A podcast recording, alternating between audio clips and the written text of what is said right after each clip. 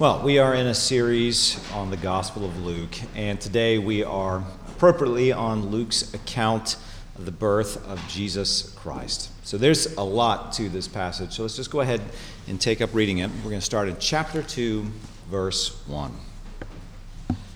In those days, a decree went out from Caesar Augustus that all the world should be registered. This was the first registration when Quirinius was governor of Syria.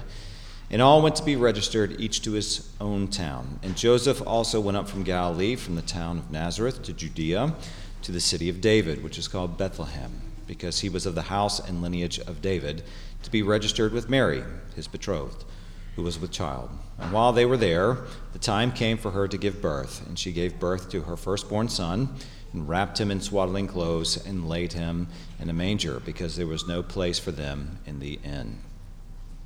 And in the same region, there were shepherds out in the field, keeping watch over their flocks by night. And an angel of the Lord appeared to them, and the glory of the Lord shone around them. And they were filled with great fear. And the angel said to them, Fear not, for behold, I bring you good news of great joy that will be for all the people. For unto you is born this day in the city of David a Savior, who is Christ the Lord. And this will be a sign for you. You will find a baby wrapped in swaddling clothes and lying in a manger. And suddenly there was with the angel a multitude of the heavenly host praising God and saying, Glory to God in the highest, and on earth peace among those with whom he is pleased. When the angels went away from them into heaven, the shepherds said to one another, Let us go to Bethlehem and see this thing that has happened, which the Lord has made known to us. And they went with haste and found Mary and Joseph and the baby lying in a manger. And when they saw it, they made known the saying that had been told them concerning this child. And all who heard it wondered at what the shepherds told them. But Mary treasured up all these things, pondering them in her heart. And the shepherds returned, glorifying and praising God for all they had heard and seen, as it had been told them. Well, this is the word of the Lord. Thanks be to Christ for it. Let's go to him again in prayer. Heavenly Father, we give you thanks for the gift of your Son.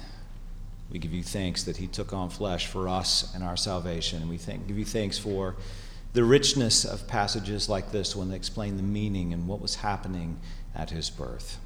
Lord, we pray for this time together that we would have eyes to see and ears to hear, that your spirit would be amongst us together, that we might respond in faith and belief and love to what you have done for us in your Son. We pray all of this in his name. Amen. All right, uh, in verse 1, Luke tells us that in those days, that is, the same time period of Zechariah, Elizabeth, and Mary that we've been reading about in chapter 1, a decree went out from Caesar Augustus, that is, Octavian, who is Julius Caesar's nephew and adopted heir, uh, who was at that time the most powerful man in the world.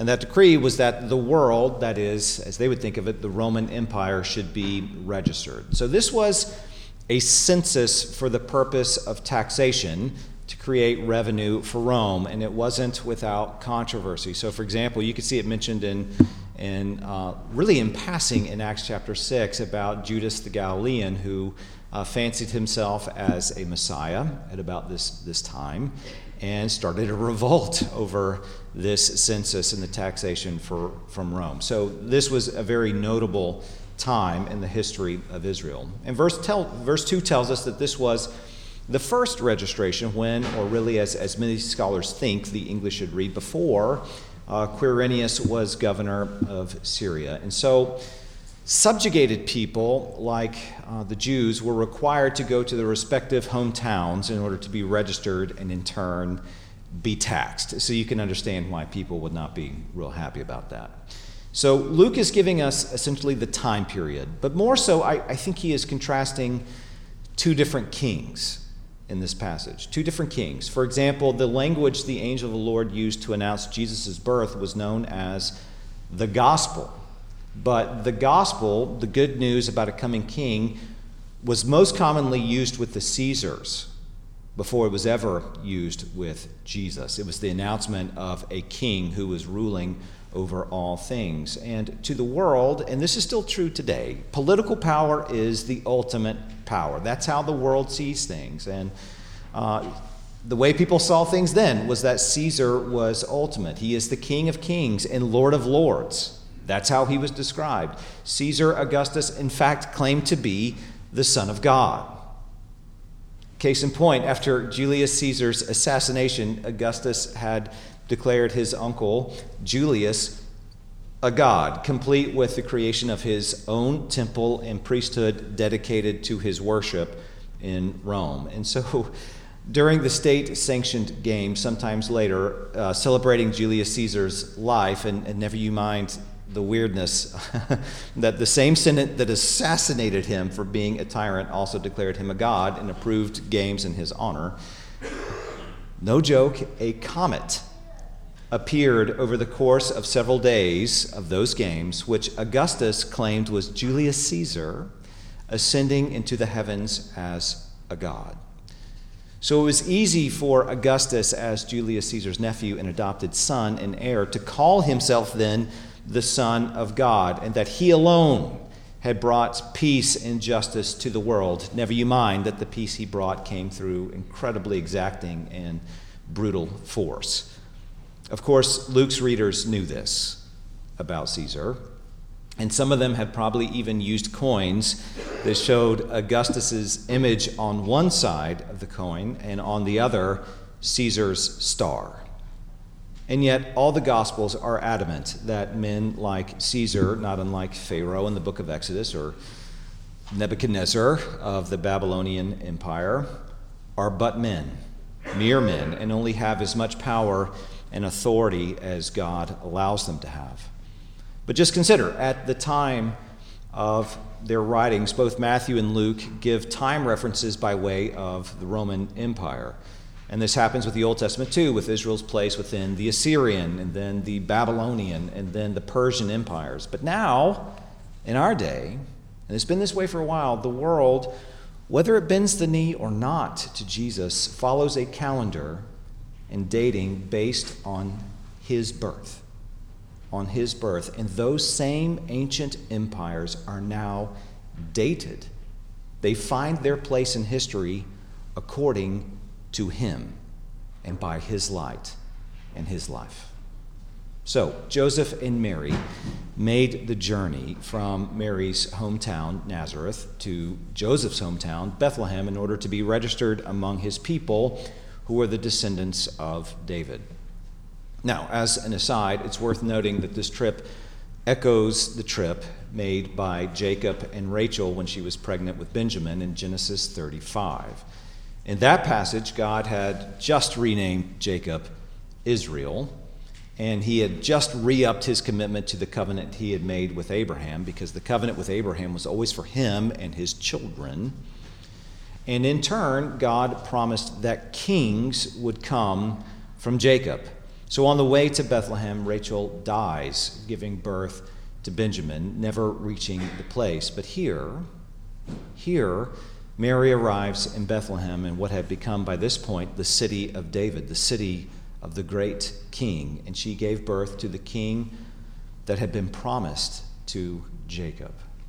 So the popular impression then that, that Joseph and Mary uh, were kind of on this, this, this desperate flight uh, that they were poor and alone, and Bethlehem itself was overcrowded because of the census. So, in turn, there was no place for them anywhere, so much so that they were rejected by an innkeeper and were forced into a barn.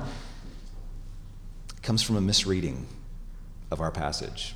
It's a misunderstanding of what verses 6 and 7 actually have in mind.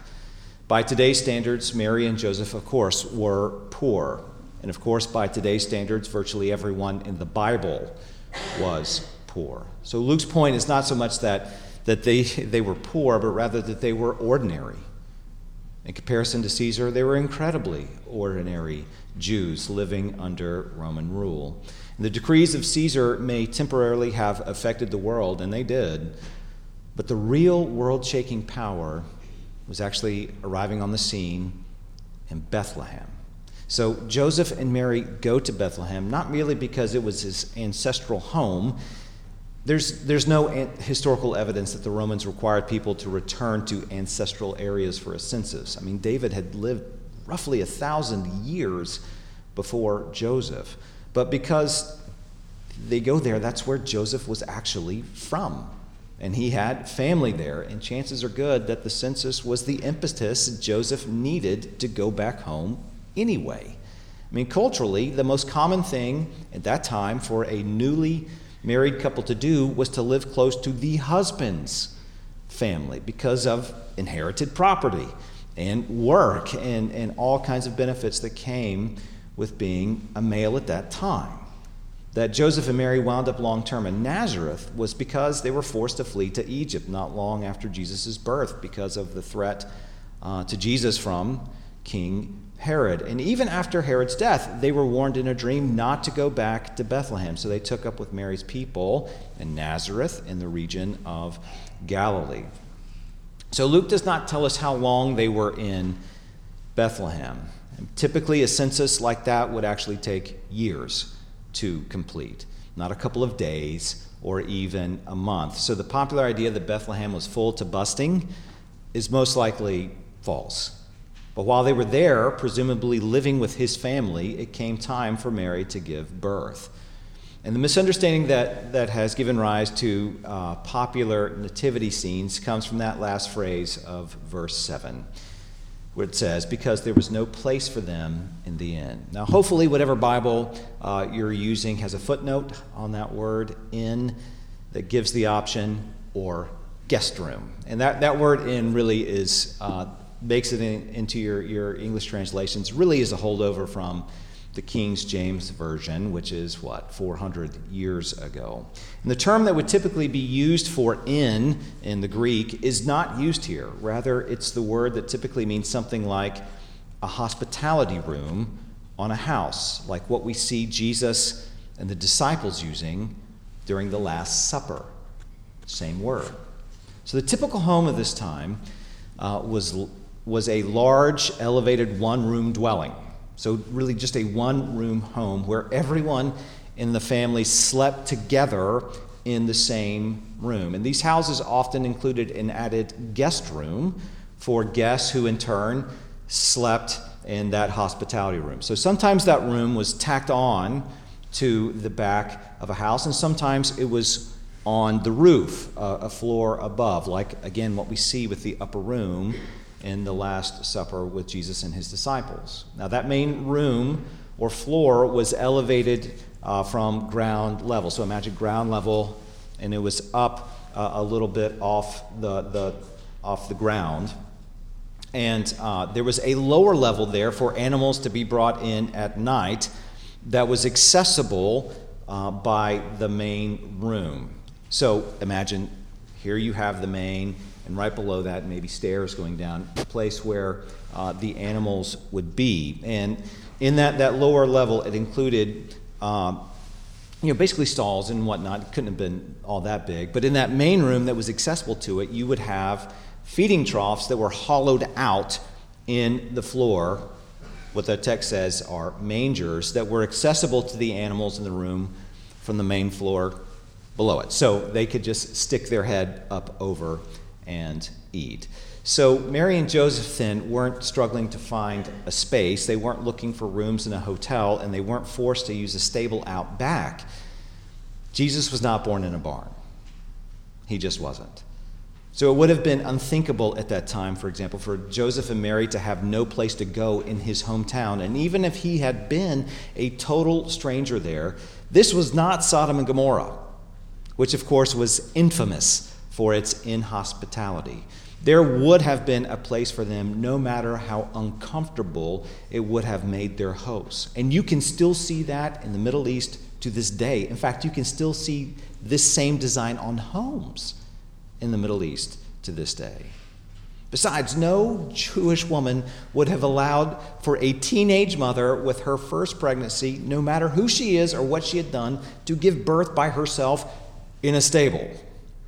So, what we should see is Mary giving birth among Joseph's family, not in the guest room because it wasn't big enough, but in the main room of the house. And in turn, Jesus was wrapped up and laid in the feeding trough in that same room. And we may be weirded out by the hygiene of the times or the utter lack of privacy. So, introverts, you would have just struggled uh, in this, this culture.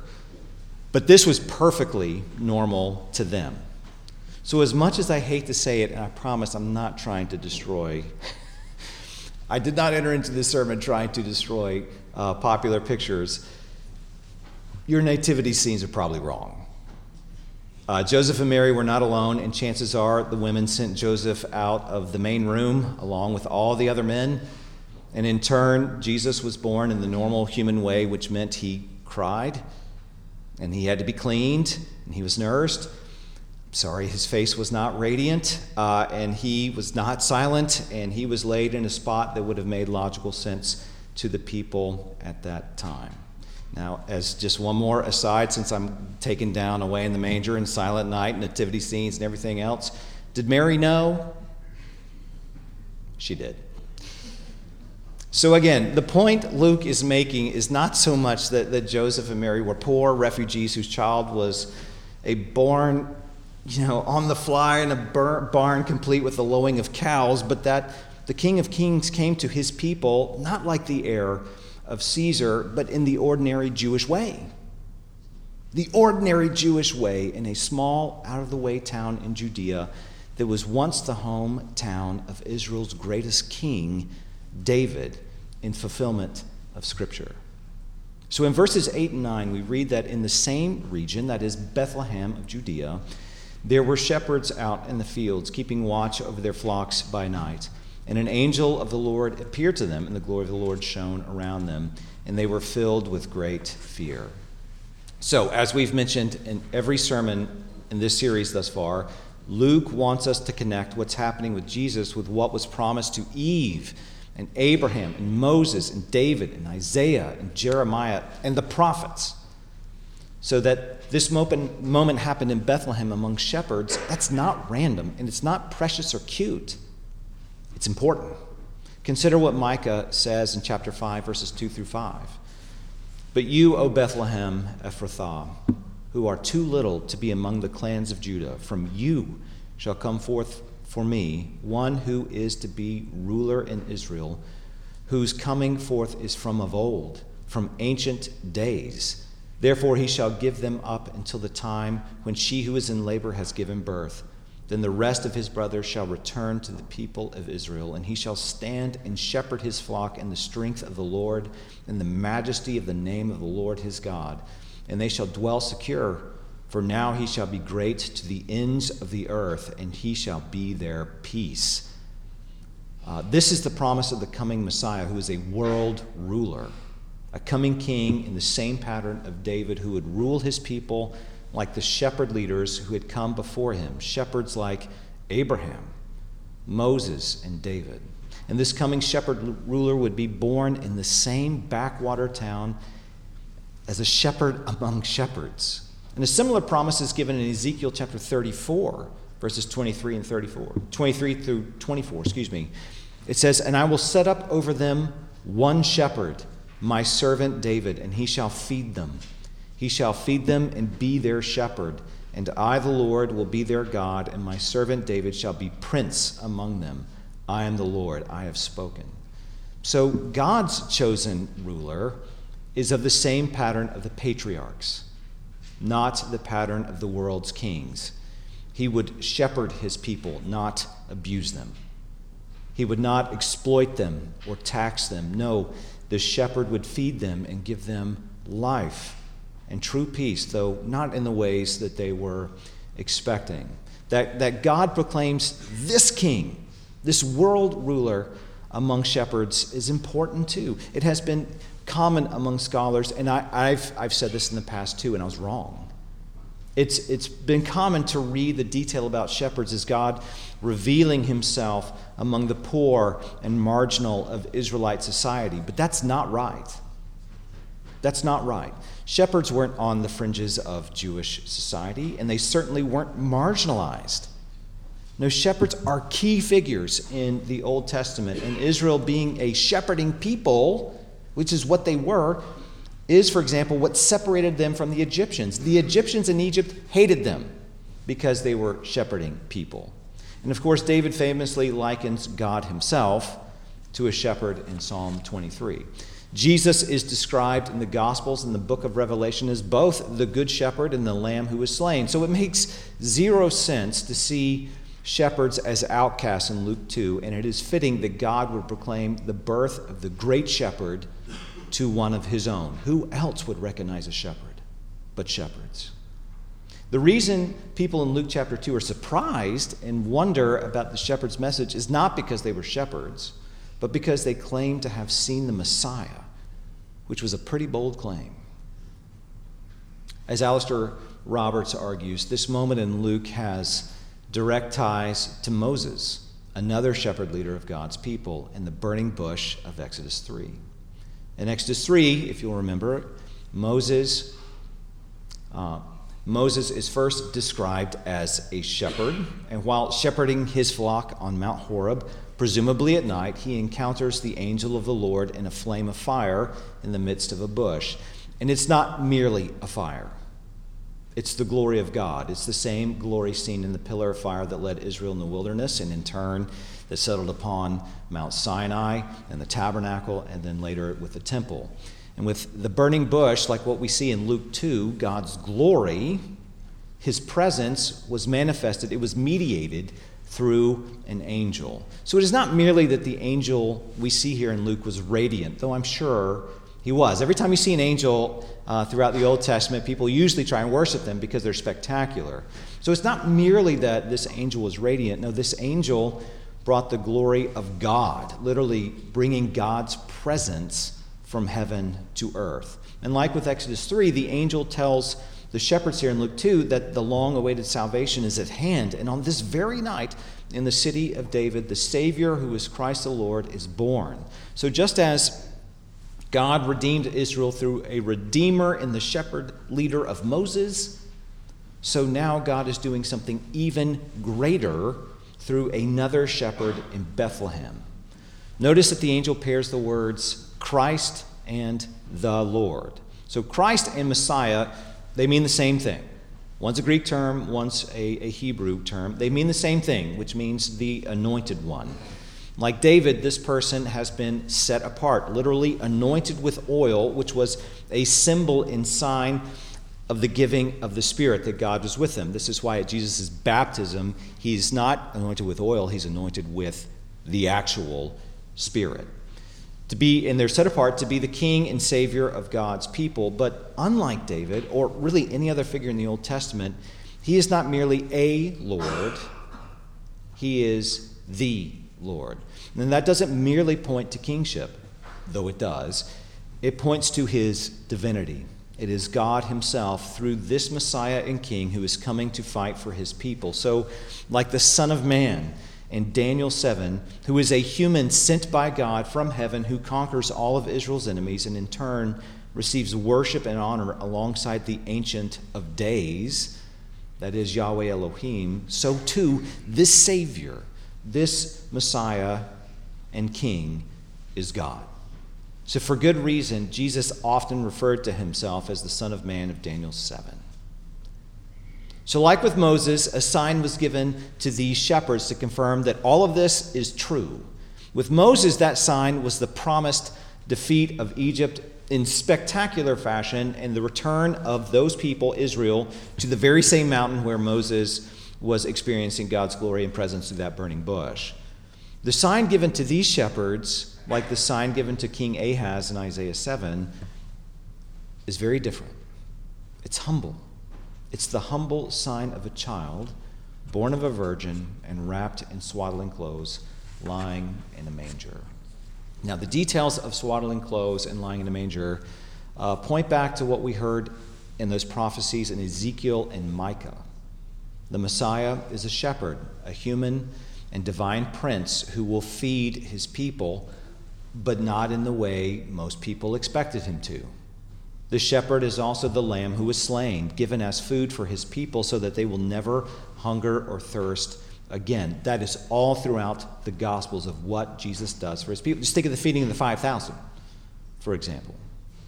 And it's a powerful metaphor of our union with Christ and something we remember and celebrate every time we take the Lord's Supper. So, at his birth, Luke has already anticipated his death and what his death does for his people. Luke tells us, in fact, in chapter 23, that after his crucifixion, Jesus was taken by Joseph of Arimathea. He was wrapped in linen and laid in a tomb. The language is almost identical. So the child laying in the manger is the great shepherd who will lay down his life for his sheep in his death. Well, after proclaiming the gospel to the shepherds, the angel of the Lord is joined by a multitude of angels who break forth into song. Glory, glory to God in the highest, or as we sing it in Latin with uh, angels we have heard on high, Gloria in excelsis Deo. That's what that means. And on earth, peace among those with whom he is pleased. So, like Mary, Elizabeth, and Zechariah, these angels can't help but break into song and praise over the goodness of God and what he has done for his people, and it is remarkable. No gods do this. Only our God does this, sending forth his Son like this. In the last line of their song uh, that the angels sing is important. God brings peace through his Messiah to whoever wants it, to whoever desires his favor. And as the Gospels show, not everyone in Israel wanted it. Peace on earth, of course, does not mean that our lives will be marked by peaceful, easy feelings. Thank you, Eagles. No, our lives and our circumstances might get much harder or much worse, as Mary and Joseph would soon find out. No, what it means is that we have life with God, both in this life and the life to come, no matter what. And there is a peace that surpasses all understanding, even in the face of real suffering. Well, the passage ends with a series of responses. So, for example, the shepherds believed what they heard from the angels and acted on it by going to see the sign. And once they saw Jesus, they proclaimed what they had seen to whoever would listen, and people marveled at it. That's the pattern of the gospel, by the way. We come to faith by hearing, just as the shepherds heard the pronouncement of the gospel, and in turn, by believing it. It is a privilege, you see, to enjoy God's favor. And as the angels show, it is a privilege to worship God. It is a privilege to be called to a, a different life, and it is a life that is far more satisfying than what the world has on, on offer, even as it is oftentimes much harder and much more difficult. We also see that Mary took in these moments and she pondered them. She thought about them. She came back to them over and over again. It's why she is one of the greatest witnesses in the Old Testament to Jesus' life. I think we should do that too. And we should take these moments throughout our life, these times in the Word, these times with God's people, these times that we experience throughout our lives, and we should ponder them and what they mean and what God has been doing in our lives, whether it's the beautiful times or the hard times or, or everything in between. So, you know, amidst, amidst the celebrations we have today, the celebrations or the heartache or the feasting, or the loneliness, or the cheer, or the apathy, or the disappointment. You can have all of those, by the way, on the same day. And here in this room, I have no doubt there is a range of emotions being felt, a range of thoughts about what this day means to you. Amidst that, know that your God is with you. Come back to that. Ponder that. You know, as evangelicals are fond of saying, he is the reason for the season. But what is that reason? It's not just a slogan. What is that reason? You see, God's character is not like Caesar's. It's just not. He's a shepherd, he comforts, he is not brutally oppressive. He delights to patiently work things out through the weak things of this world, things like shepherds and backwater towns. And he loves to show grace and mercy to broken, home alone type families, imperfect people, and to reveal himself in out of the way towns like, well, like ours, like Greenville. His love is as much for you as it was for Mary and Joseph, and he will not take it away from you. So let us pray as we end our time together with our God this morning. Heavenly Father, there is no God like you, no God who patiently over time works out salvation for countless billions of people. We thank you for the grace that you have shown to these characters in the Bible because it is the same character of grace you have shown to us. On this Christmas morning, I know there is indeed a, a, range of emotions being felt today. I thank you for this group of people. I pray your blessings on them. I pray that even in just some small way, they would be able to see how much you love them and delight in them. I pray all of this in the name of Jesus the Christ. Amen.